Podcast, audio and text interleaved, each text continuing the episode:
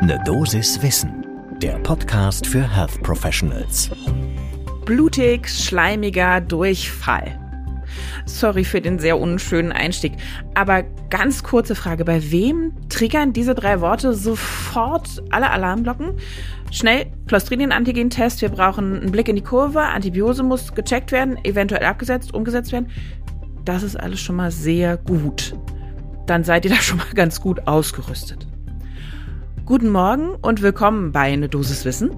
Mein Name ist Laura Weisenburger. Ich bin Ärztin und wissenschaftliche Redakteurin bei der Apothekenumschau.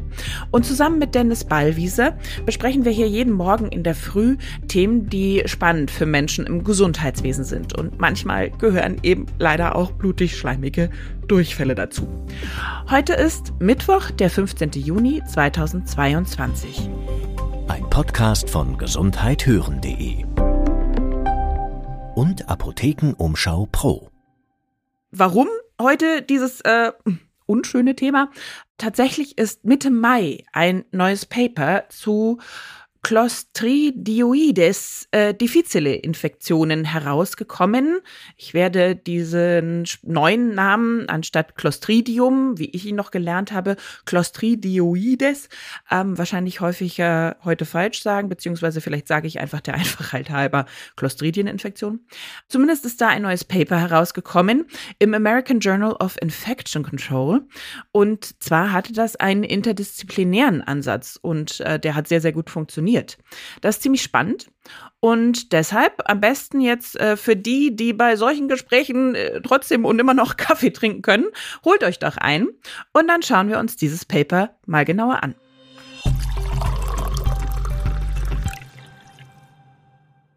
Also, zum Hintergrund nochmal so ein bisschen was zum Auffrischen. Ist ja immer nicht schlecht, ist ja eine sehr wichtige, gefährliche Sache, die wir da besprechen. Clostridioides, früher Clostridium difficile, ist ein grampositives, obligat anaerobes und fakultativ pathogenes Stäbchen.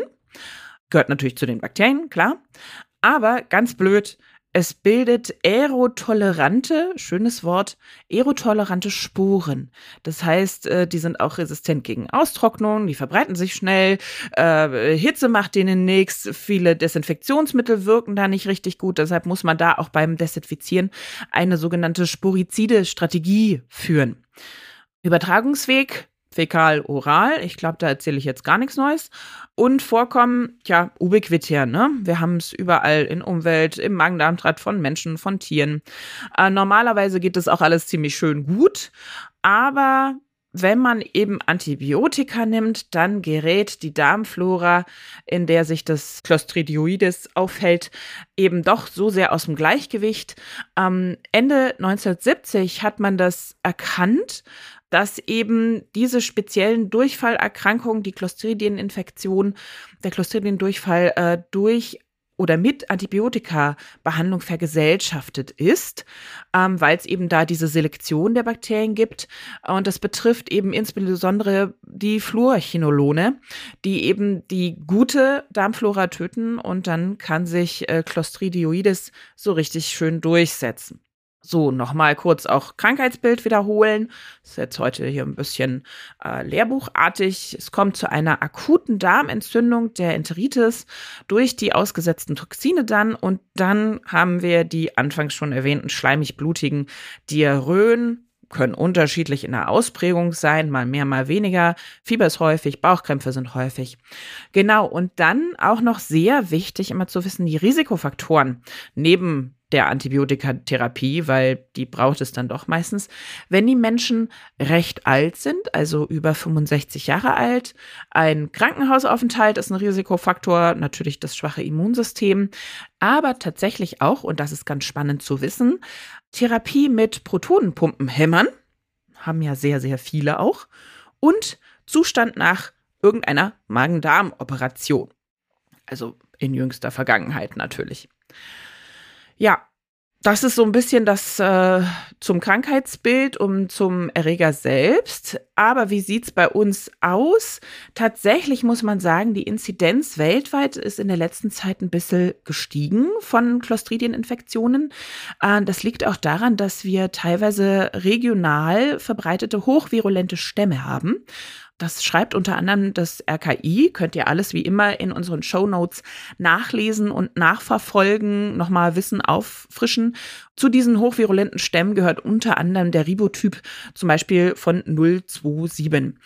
In Deutschland hatten wir das Glück, dass die Fälle tendenziell ein bisschen zurückgehen. 2013 hatten wir da die höchste Zahl an den Kodierten. Das muss man natürlich auch dazu sagen. Nicht jede Infektion wird ja immer als diese erkannt und kodiert.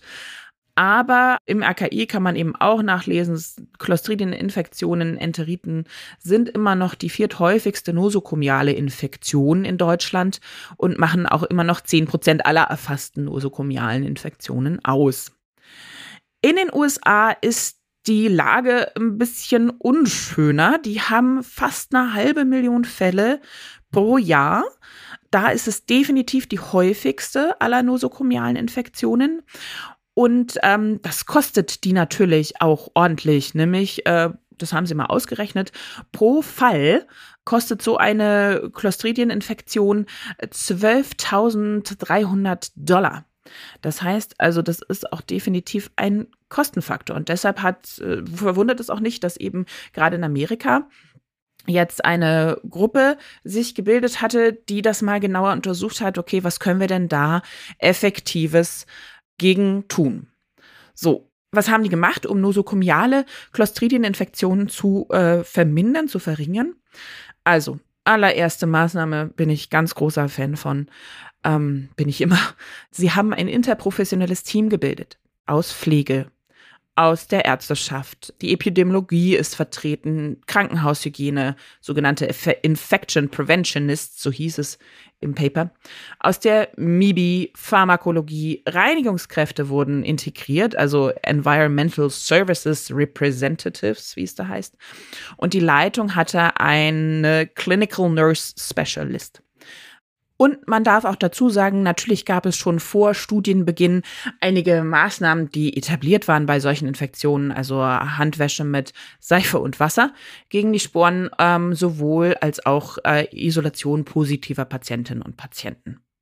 So, was hat jetzt diese Gruppe neu gemacht. Also zuallererst sind unterschiedliche Maßnahmen ergriffen worden.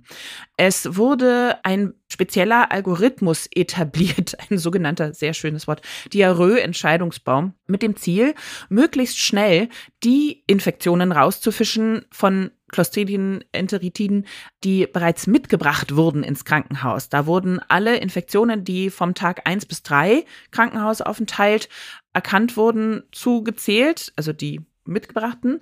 Und ab Tag 4 waren sie dann nosokomial. Das wurde gemacht durch äh, Stuhlbegutachtungen, dann reguläre Labortests auf äh, Clostridien, Antigene und äh, Glutamat-Dehydrogenase-Tests. Dann haben sie gesagt, okay, wir müssen die Räume besser reinigen. Ja, es muss auf Oberflächen ähm, geschaut werden, häufig angefasste Gegenstände, da wurde optimiert. Dann gab es äh, die Etablierung eines strengeren Antibiotika-Regimes. Das heißt also, da wurde nochmal genau drauf geschaut, ich brauche einen Nachweis, ich nehme immer Proben und Abstriche. Das ist hoffentlich bei uns auch inzwischen überall Standard. Dann mache ich natürlich erstmal eine Antibiose, stelle die dann aber um resistenzgerecht. Therapiedauer wird angepasst, Dosierung wird angepasst. All das wird mit berücksichtigt, sodass Patientinnen und Patienten bestmöglich behandelt werden, aber trotzdem wenig Nebenwirkungen haben und gleichzeitig aber keine Gefahr für eben so eine Selektion der Darmflora äh, besteht und damit eventuell eine Clostridium-Enteritis ausbricht. Das heißt also auch speziell auf Fluorchinolone wurde eher verzichtet und es wurden Schmalspektrum-Antibiosen angesetzt. Es wurden alle Krankenhausmitarbeitenden speziell geschult und das ist eine sehr schöne Sache. Also neben unterschiedlichen Methoden wie Vorträgen und so weiter gab es auch den sogenannten Clostridium difficile Tag mit Spielen und Gewinnen. Das finde ich ist einfach eine sehr nette Idee. Und auch sehr gut, es wurde offen mit Fehlern oder eben problematischer Umgangsweise umgegangen. Das heißt, äh, die Pflege wurde auch ermutigt, durchaus auch mal ärztliches Personal, auf Fehler hinzuweisen, andere auf Fehler hinzuweisen. Personen, die eben da was vergessen hatten oder das nicht richtig gehandhabt haben, wurden informiert und zur besseren Compliance ermutigt. Äh, die Fehler wurden offen im ganzen Team besprochen. Das ist ja auch immer wichtig, dass man darüber redet, okay, das ist jetzt hier nicht gut gelaufen, was können wir ändern? Was waren jetzt die Ergebnisse dieser ganzen Maßnahmen? Also zum einen wurde natürlich super viel mehr getestet. Ja, innerhalb von den ersten drei Tagen sprang die Testung aus Clostridien von 54 Prozent aller Patientinnen und Patienten, die aufgenommen wurden, auf 81 Prozent. Also echt ganz schön viel. Aber das hat was gebracht. Denn sie konnten tatsächlich die nosokomialen Clostridieninfektionen dadurch extrem, nämlich um drei Viertel senken. Vor dem Maßnahmenstart gab es ungefähr zwölf Fälle pro 10.000 Patientinnentage in diesem Krankenhaus. Nach einem Jahr waren es nur noch 4,7 Fälle und nach drei Jahren gab es tatsächlich nur noch 2,8 Fälle auf 10.000 Patientinnentage. Das war ein richtig großer Erfolg. Wie wird das aber eingeschätzt, in Bezug auf die Situation in Deutschland, weil das war jetzt eben USA. Und dazu haben wir mit Dr. Peter Walger gesprochen. Er ist ähm, Vorstand der Deutschen Gesellschaft für Krankenhaushygiene und selbst Internist und Intensivmediziner und hat auch an der S3-Linie zur Sicherung rationaler Antibiotikaanwendung im Krankenhaus mitgeschrieben. Und er betont, ja, man darf nicht vergessen, in den USA ist äh, Hygiene immer mal wieder eventuell ein bisschen schwierig. Die haben relativ lange gebraucht, bis sie ähm, die Alkoholhände-Desinfektion wirklich flächendeckend eingeführt haben. Zum Beispiel, ein Beispiel davon. Und in Deutschland haben wir eigentlich sehr viel Wissen über diese Clostridien-Infektionen und haben da eigentlich auch eine Menge Handwerkszeug, mit dem wir arbeiten können. Also diese erwähnte S3-Leitlinie. Es gibt die Hygienemaßnahmen bei Clostridioides, diffizile Infektionen vom Robert-Koch-Institut. Das könnt ihr alles auch, wie gesagt, nachlesen in den Show Notes. Es gibt noch ein spezielles Positionspapier der Kommission Anti-Infektiva, Resistenz und Therapie. Kommission ART abgekürzt, auch beim RKI zu finden. Da sind auch die Fachgesellschaften beratend dabei gewesen. Und insgesamt wissen wir ja auch schon durch Studien, die hier in Europa durchgeführt wurden, Fluorchinolone und auch Cephalosporine müssen deutlich restriktiver eingesetzt werden. Dazu kommt noch, in Deutschland ist die Situation auch so nicht ganz vergleichbar, weil tatsächlich in jedem Krankenhaus gesetzlich verpflichtend es Hygiene, Fachpersonal und auch eine Hygienekommission geben muss. Was es tatsächlich nicht regelhaft gibt, aber einige Häuser oder relativ viele Häuser schon eingerichtet haben, ist eine Kommission für eben restriktiveren Antibiotika-Einsatz, eine sogenannte ABS, Antibiotic Stewardship. Da gibt's auch Vorträge zu, Fortbildung, die man machen kann. Also das ist nochmal eine äh, gezielte Weiterbildung. Allerdings, und das ist das Problem, wie auch Herr Walger betont, ist, dass es eben da durchaus eine größere Kluft gibt zwischen dem Erkenntnisstand, den wir haben und den Empfehlungen und tatsächlich der Umsetzung der Maßnahmen. Das Wissen ist super. Die Realität sieht meistens so aus, dass man da nochmal nachbessern muss. Und auch eine Problematik ist mal wieder, die Finanzierung. Krankenhäuser sparen, das wissen wir ja alle. Und auch diese ABS-Stellen werden nicht regulär bezahlt. Das heißt also, jemand, der diese Fortbildung gemacht hat und sich dann auch äh, in der Kommission für Antibiotika-Einsatz da äh, speziell engagiert, macht das meistens ehrenamtlich on top zur eigentlichen Routinestelle, also Zusatzarbeit. Das ist natürlich nicht so wirklich ideal. Was ist daher das Fazit? Was können wir lernen jetzt von diesem Paper? Es gibt definitiv ein Mehrerfolg und ein Mehrwert, wenn interdisziplinär zusammengearbeitet wird, wenn ein offener Wissenstransfer erfolgt, also alle fortgebildet werden und alle diese Informationen äh, vorliegen haben und jederzeit darauf zugreifen können. Und ganz wichtig auch, ein offener Umgang mit Fehlern hilft auch dabei. Nicht vergessen, rationaler Antibiotika-Einsatz, Fluorchinolone, Cephalosporine eher meiden, immer abstrichgerecht therapieren Und letztendlich, es braucht noch mehr Gelder, um eben auch hierzulande solche ABS-Stellen, Antibiotic Stewardship-Stellen äh, zu etablieren. Wünschenswert wäre da mindestens eine Stelle auf 500 Betten, damit man da wirklich flächendeckend gut versorgt ist. Das war eine Dosis Wissen für heute.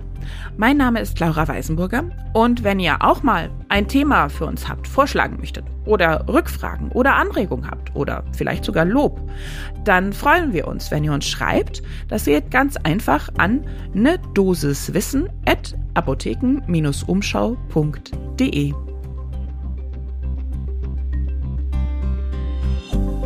Ein Podcast von gesundheithören.de